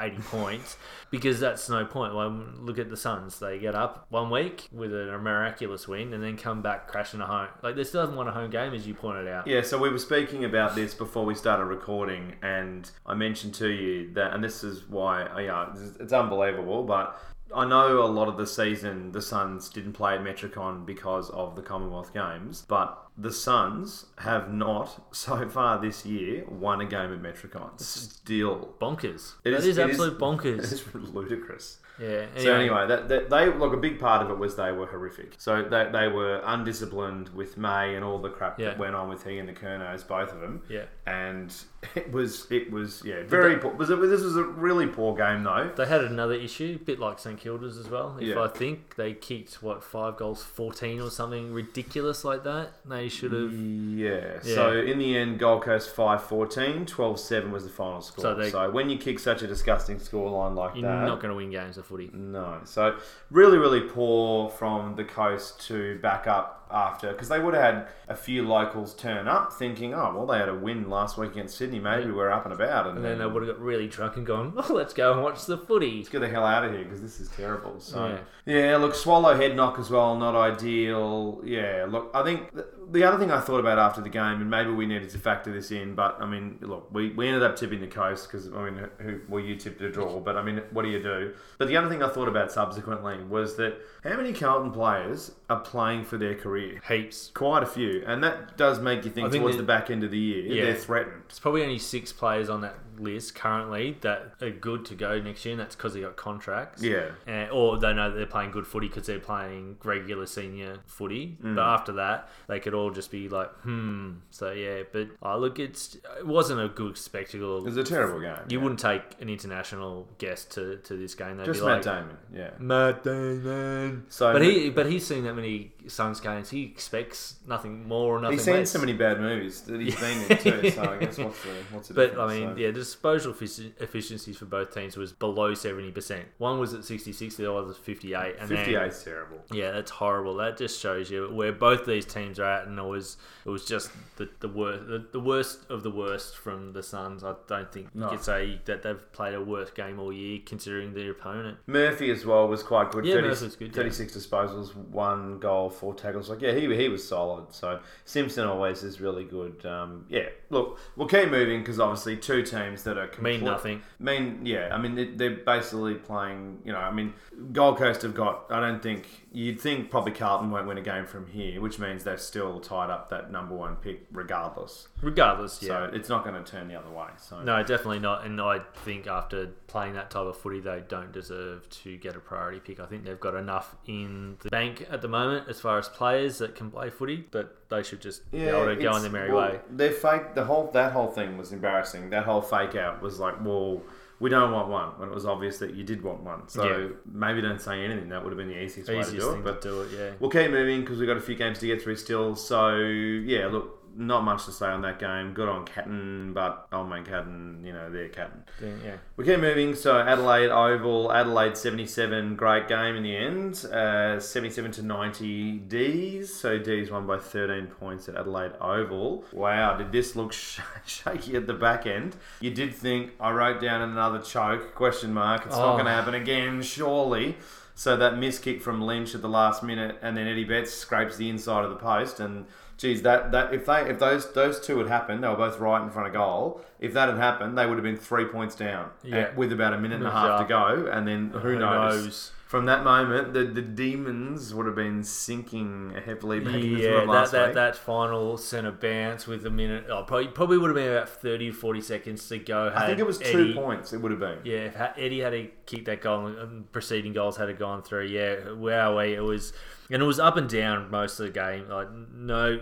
In part of the third quarter, you thought Melbourne had the ascendancy, but because of what happened against the Cats, you're like, no, they don't. Mm. So, and, and and then it started very quickly in the fourth quarter. You're like, oh, geez, well, uh, are they going to do it again and well, choke? Melbourne were just so slow to get off the mark, and so many skill errors in the first half as well. So Adelaide yep. led, led the first quarter four four to three one. They led the, led the second half no. as well, six eight to five seven, and uh, so much it was due to skill errors. Just really simple stuff across the board. Even you know your Olivers and some of these guys that are you know amazing players. But yeah, look, I mean Melbourne were much better in the second half. They came out and they you know they really played much better football. Only the one goal in the th- the fourth, which doesn't help. But, you know, twelve eleven to seven ten in the third, and then ten seventeen to thirteen twelve in the fourth. Yeah. But, wow, did, did, it get, did it get shaky? Very interesting. I mean, obviously, on one side of the coin, the, the D's are going to go, yep, cool. We're, our, our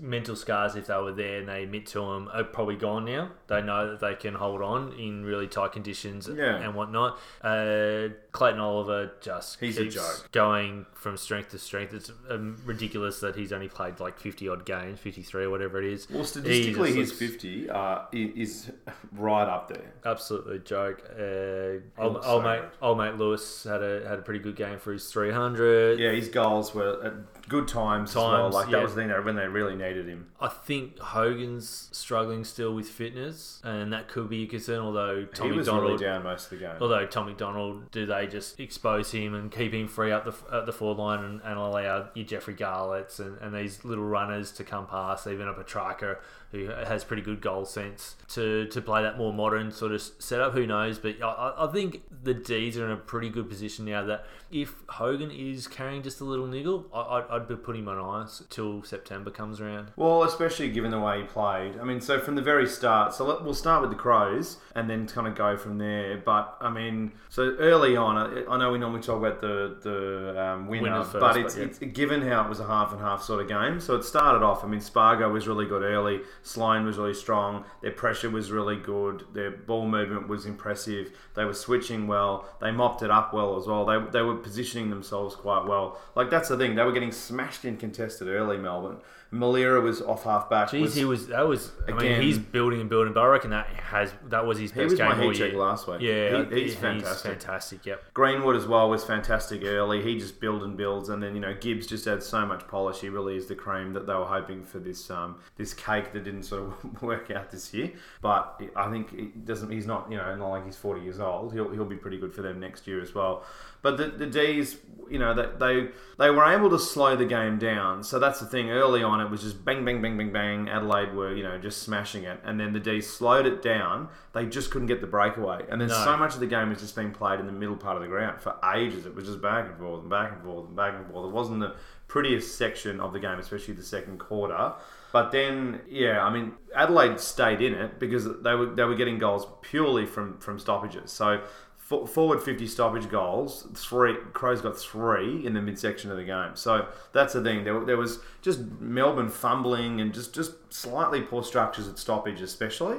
Even though Gawn would, you know, hit it straight down their throat, they they were just poor uh, either from foot or by hand. And yeah, it just sort of it kept it way closer than it needed to be. Because even though Adelaide were ahead, it did feel like Melbourne were the better side. Yeah, absolutely. And it's it's a funny note. No, we all talk about how good Gawn is. He was up against a very good ruckman in Source Jacobs yeah. and dominated him. And I don't mean just a little bit. It was thirty-eight yeah. to sixty-six hit outs, and I would say almost fifty percent of them, or a large percentage of those, would have been to advantage with Gawn. That is how much of a dominating ruckman he is at the moment and at the uh, top of oh, the peak of his powers. And he's going to be the key difference about where Melbourne finish and then how deep Melbourne go into the finals if they make it. I think if a ruck is ever going to win the Brownlow, yeah, correct. It, it, this is about the only time it's going to happen. I mean, I know obviously Oliver and you know Viney when he's been in a few, it, they're going to take votes off him here and there. But Gawn still, he's got to be a chance. Like I know Tom Mitchell, as we flagged at the start of the year, was a big chance. I get it, but I don't, surely he's got to be a chance. But.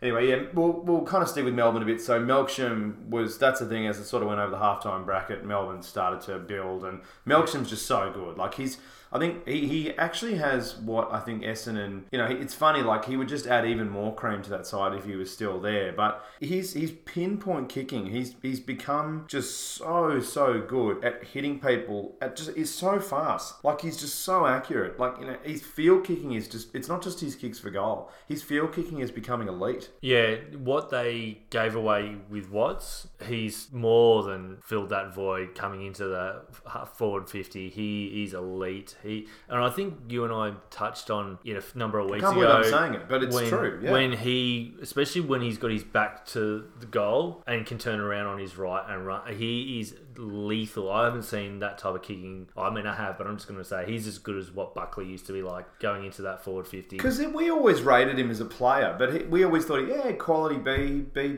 grade player, but he's now like you've got to put him B plus towards an A. Like he had, he is yeah, so good, absolutely, and he's um he settled his temperament. He doesn't lose it on the ground anymore. He did at uh, Essendon. He was a bit fiery, and obviously the first year and a bit at Melbourne, he was a bit fiery too. But now it does. He just doesn't allow it get, to get to him. He just uh, gets on with it, and yeah, he he's brilliant, especially by foot. He's pretty good by hands as well, and, and he's fast and makes good decisions. But he's yeah, he's he's kicking around the ground. He's Oh, yeah, it's, it's so right. Up, it is right up there. Absolutely. It is. It's absolutely like it's something that, you know, I think because he always had this bit of a stigma on him because he was, you know, very a bit in and out of. He couldn't get a game. Half a, the time a, a boxer that could play football rather than a footballer than a football that knows how that to could box. box yeah. yeah, but that's a good um, way to summarise it. Brayshaw was was quality as well. I like Fritsch as well. He's he's a quality player. And yeah, look, they, they they did enough. They held in. I mean, not ideal, only getting the one goal in the last quarter, but.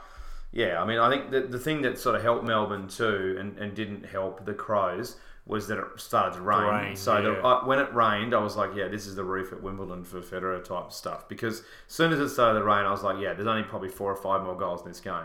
And it was amazing the Crows kept getting opportunities. They, you know, I don't think it was necessarily the rain. It was just pressure. Why um, that, you know, Lynch and then also Betts missed those two late goals. But Melbourne did absolutely stop dead again, so it's not it's not ideal. They all did the song together in the end, so hopefully that has some sort of momentum for hopefully. them. But yeah, they they hung on and they got it done. And a massive credit to Oliver because he is an unbelievable player. Yeah, he he had the ball on a string in that second half. He, Literally, if he was near it, he had it on a string and he did whatever he wanted. Got all his team around him in and involved, and he was a big difference, especially in that third quarter. He was absolutely on a on a different level to most of the other guys on the park. Yeah, Petrarca was a bit down as well. You know, he had that shoulder thing, whatever's going on with him, you know, we're not really sure. It didn't really help Crows as well that Seedsman was off the ground, so he's done his hamstrings. Hamstring. Another, like, what is this, fourteen hamstrings they've had. Gallucci, I like his game for Crows as well. He's really building. I thought he was really impressive. Neil Bullen as well for the D's yeah. looked, looked quite good too. And he's only a first year, but obviously Duday. Duday, yeah, was um is critically out for them. He, yeah. he, he didn't. He would have he's there structured up absolutely. Yeah, yeah. would have uh, stopped a lot of uh, forays in that third quarter forward from Melbourne. He didn't play, so yeah. uh, but he's likely to return. But we'll talk about that in the preview. The other one was uh, Alex Keith too. So that's the guy that went number one in the cricket, but uh, ended up choosing the footy. So yeah, he was he was quite good. Obviously, he had that leg injury, so he's come back and he looks pretty fantastic. They've got look, they've got polish. I mean, that's the thing. The Crows obviously so many injuries, and yeah, look, they'll they'll, they'll build. And I thought, you know, through sections of the game, Adelaide were blocking really well. Like they they had a pretty good game. A lot of ways you can mount an argument they should have won. They were just a little bit cute at times. There were just little things that sort of snuck into their game. They've got to, you know, continue to keep taking the game on, have confidence in it. Don't get down when you're a goal or so behind. Just keep sticking to the plan. And yeah, I think a lot of the time probably would have helped them. But yeah, they're definitely they this game and last week they're definitely playing the type of football that I guess better. yeah we were, a lot of us would have expected to see them throughout the year had they not had that massive toll of injuries. And they're just going to build. I mean, obviously technically they're this very very slim chance of playing finals, but highly unlikely. But they look to be building for next year now, and and they're going to be much better for it. Yeah, you'd think so. So we'll keep moving, but yeah, look, I mean Melbourne. Both both teams, this was a quality game. Melbourne are, are absolutely still in it. We flagged them as winners. We thought that they would play for their pride, and that's the thing that was so poor, you know, in that back end of last week. They did everything but, but you know, close it out, and that's such an important thing in football. So, but they, they were able to hold on, and good on them. But I tell you what, bloody hell, it got close. So we'll keep yeah, bloody keep nervous for a Melbourne supporter. Oh, I don't know for Melbourne, but it was uh, unbelievable to watch as a as a, a neutral supporter. And look, the Crows, yeah, wow. If those, as I said, those two last goals go through, who knows where that game ends up. But we better keep moving. North and the West Coast Eagles into the Sunday games. Not an amazing games really throughout the Sunday. North over the West Coast. This is probably the better game. Bizarre game. So very bizarre game. Yeah, so it ended up being so eighty-one to forty-one. So bizarre old game. So one four to two goals. five four to five one, and then nine seven to six two, and then twelve nine to six five. So very bizarre game. What what did you think out of this game? Did it? I mean, how do you get read on this game? I mean, North both it was very even at halftime. That's the thing. And then the second half, what happened? I mean, we we, we get a goal from halftime from the West Coast Eagles. What is going on? I mean, this yeah. was just absolutely bizarre. Conditions weren't great. wind, rain, so on and so forth. It was relatively even. It was a good game to watch. But North Melbourne were able to deal with it. That's mm. the thing. And it's not like, you know, not a West Coast are a completely just young side that have no idea. They're second on the ladder. Yeah, second on the ladder. They've travelled to Tassie lots of times. They played, I mean, obviously Launceston and Hobart are a little bit different, but usually the conditions aren't that They weren't different. horrendous, no. But they've played a lot of football in Tassie uh, for, for interstate teams especially, so they've gone down there, so they would have known what they're up for. They had Kennedy out, mm. but that shouldn't have made a difference. But it's only Kennedy. Yeah, like, it's I, only one well, of... Well, not only Kennedy, he's a very good yeah, player. Yeah, he's a very but, good I mean, player, yeah. but it shouldn't have meant... I mean, sure, one surely goal one goal half. From one of the most powerful uh, forward lines in the comp is, yeah, just it's bizarre. And, well, their and, switches were too slow throughout the whole day, and it, they, they were really shown up in the second half. Yeah. I mean, I think that's ultimately where the game was and, won. And obviously, bullet uh, gun to your head, North had more to play for than West Coast in that sense. And that's that, like Essendon over Sydney. Yeah, yeah. so...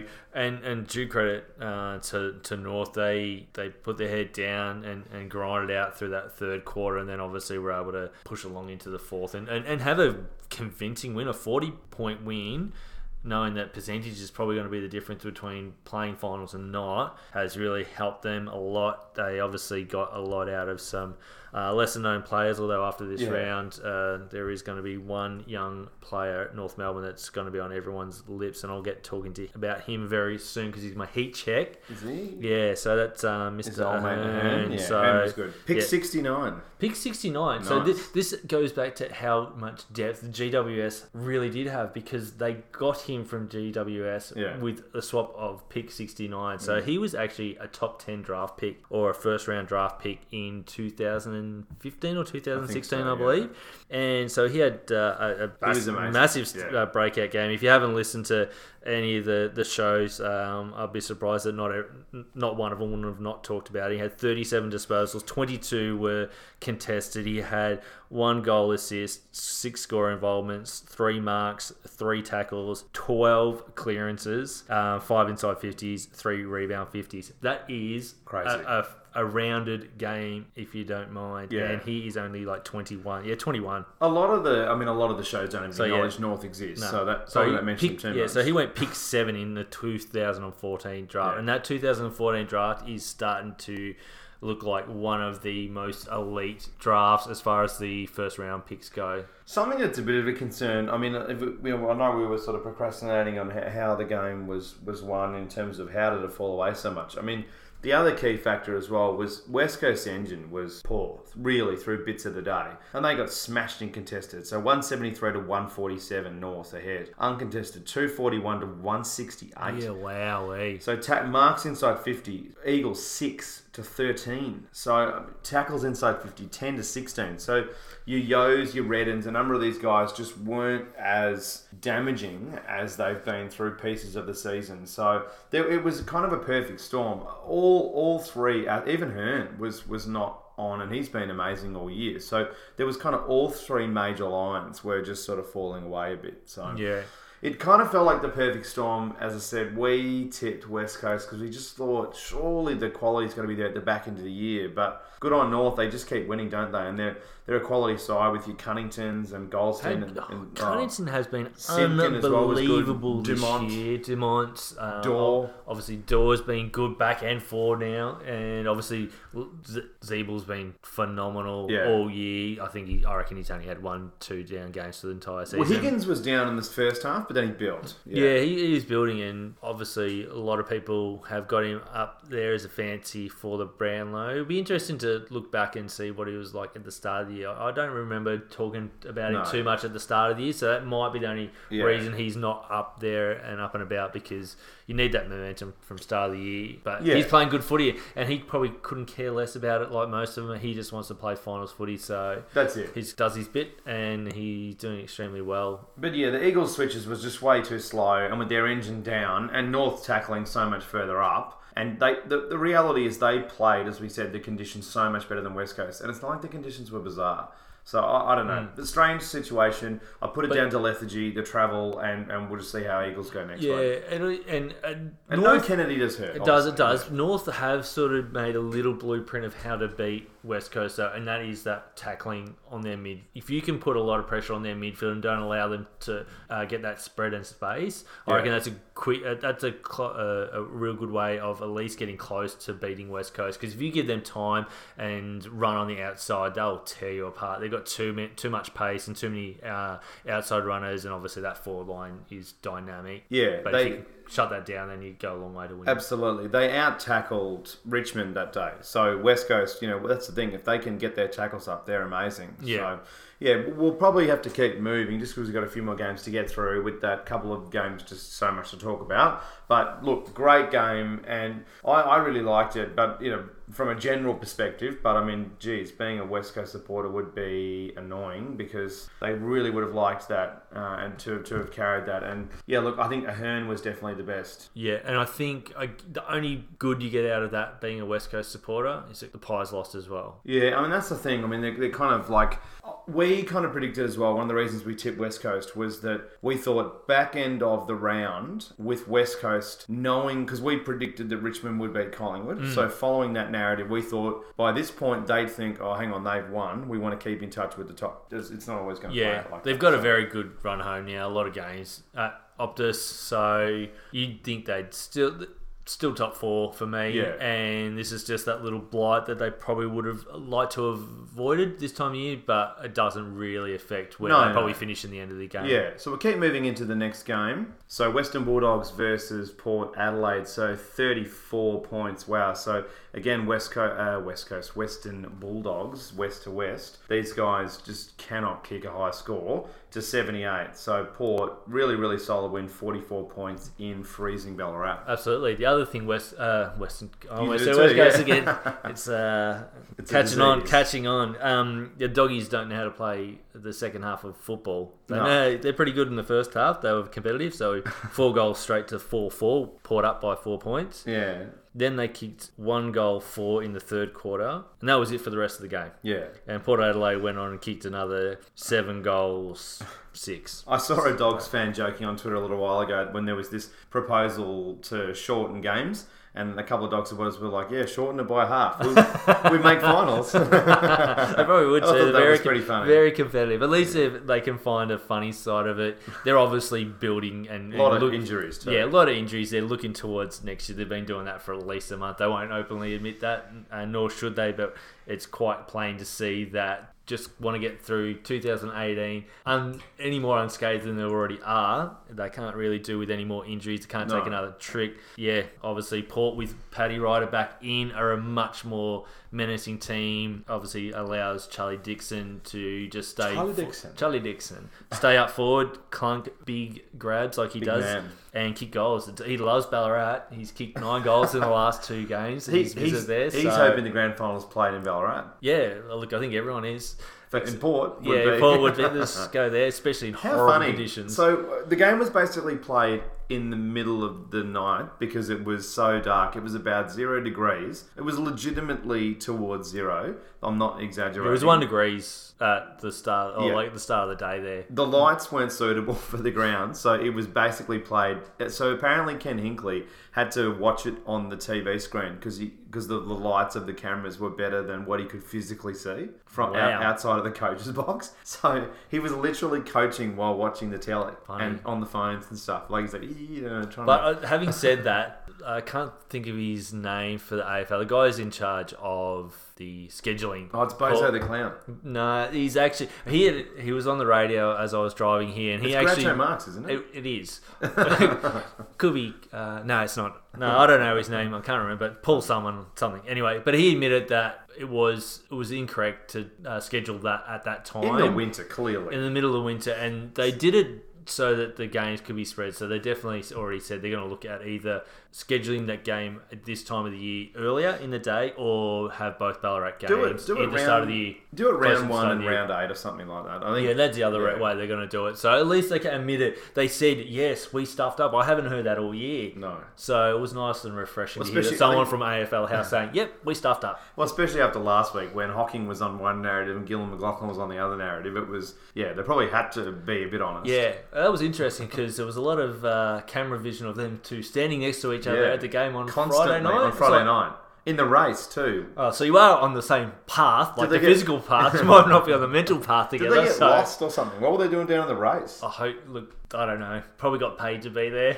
It seems it did. It did seem fishy, didn't it? It did seem a little bit dodgy. And why the television station had to just constantly put the camera on? Like they're not the players. We don't care. We don't yeah. care. I really football. One or two times was funny because there was that one shot where he would he looked really upset, and I did that thing on Twitter where I was like, "Dad face when you're the umpires are the problem." Well, not the rules. So. And I thought it was cute that I think it was um, Hocking's daughter was like, you can tell it was like, Dad, this is a shit. Let's go. I don't like that other man. Yeah, that's it. But no, look, we won't go into this game too no. heavily. Obviously, one team's way out of it for the season in Western Bulldogs, but also it was a horrific game. One of the worst games of the year, without a doubt. There was nothing to get excited about unless you're a hardcore Port Adelaide fan. Yeah, back in the top four for them now, so that's good. So only eight goals scored in the first half, and when you get towards that, it's it's never particularly particularly pretty, and it didn't get much better in the third quarter, five and six. But yeah, Port had to win, and they, they they they made it happen, and they pulled away in the second half. And obviously, Charlie Dixon makes a massive difference when you got one guy coming out and, and getting five goals too in, in those sort of horrendous, blind, pitch black conditions. Good on him. If he can kick yeah. these outrageous conditions, why can he not do this in in big games? On a that sunny, is a question. On a sunny day.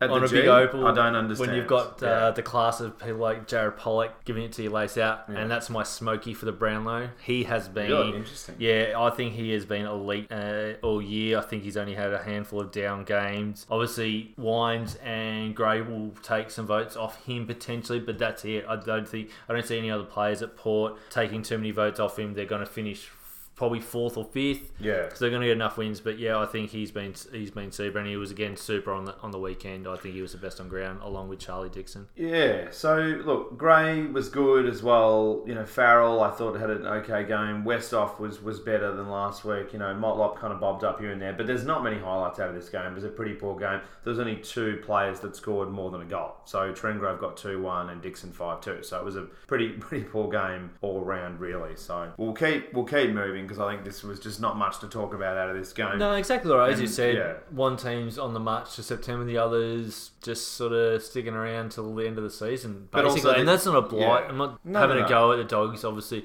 They're realistic no. about they can't make finals. They've got a horrendous injury list, and it's just a matter of being competitive so they don't look like they're tanking. But also, even hardcore Dog supporters are going to know that the, the reality is this was such poor conditions. It's really hard to analyse a game out of, like... So the stats, contested possessions one sixty-three to one seventy-four, Port in front, uncontested one sixty-five to one sixty-four, but in such a, you know, a poor game. Port just got way more options, thirteen marks inside fifty, so it's, yeah, yeah, not much to analyse out of this game. So we'll move into the last game of the round.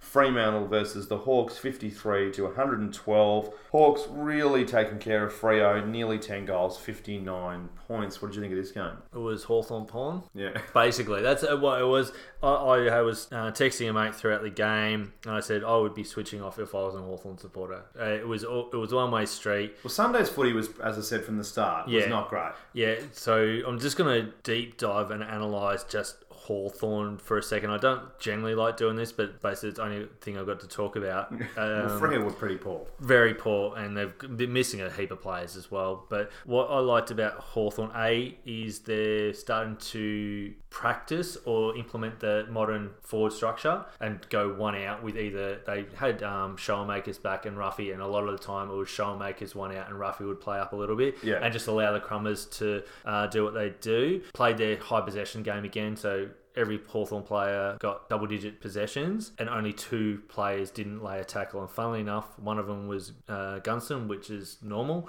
but Burton, who plays off the half-back line, didn't lay a tackle, but everyone else did. And that's just the pressure. They were hunting in packs like they did years ago, obviously led by Mitchell, Shields, Burgoyne, and that guy we got from the Suns, yeah. O'Meara. So, yeah. That guy.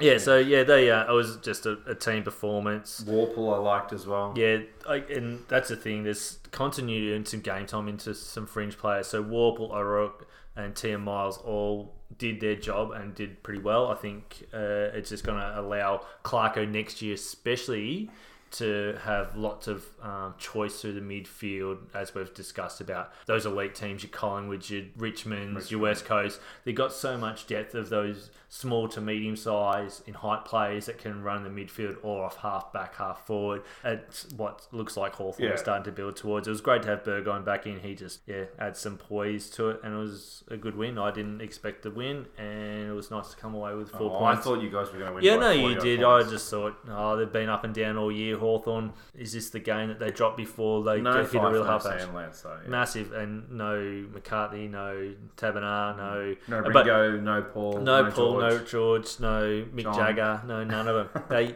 but they actually didn't look like a team for a lot of the game. They're Freo. very young, and they're trying to figure out where all the pieces go. And absolutely, they yeah. are. They just, yeah, it was just too much for them. To give an idea of, of, you know, Hawthorn's efficiency and how well a lot of these guys played their role, like at one point Stratton had seven intercepts from nine touches. So yeah, again, that's he, exactly what they want him to do, yeah. and that's exactly what he did Inter- almost every single time. He was the other, uh, he was one of my notes that I forgot to mention. He's just, again, going under the radar as an elite defender. Can play tall or small and doesn't let anything get past him. No, he's fantastic. Not even his mullet. No. He's a he's a stays behind, man, but he's he does very well. I thought, you know, obviously again Mitchell probably will go and get another heap of Brownlow votes. He's doing very well. Two goals, forty-two disposals is uh, pretty ridiculous. And then Ruffy was okay, you know, Burgoyne okay, but yeah, they didn't have to do much. This wasn't much of no. a challenge. And Bruce is, as you mentioned, is elite. I think he's been fantastic. Yeah,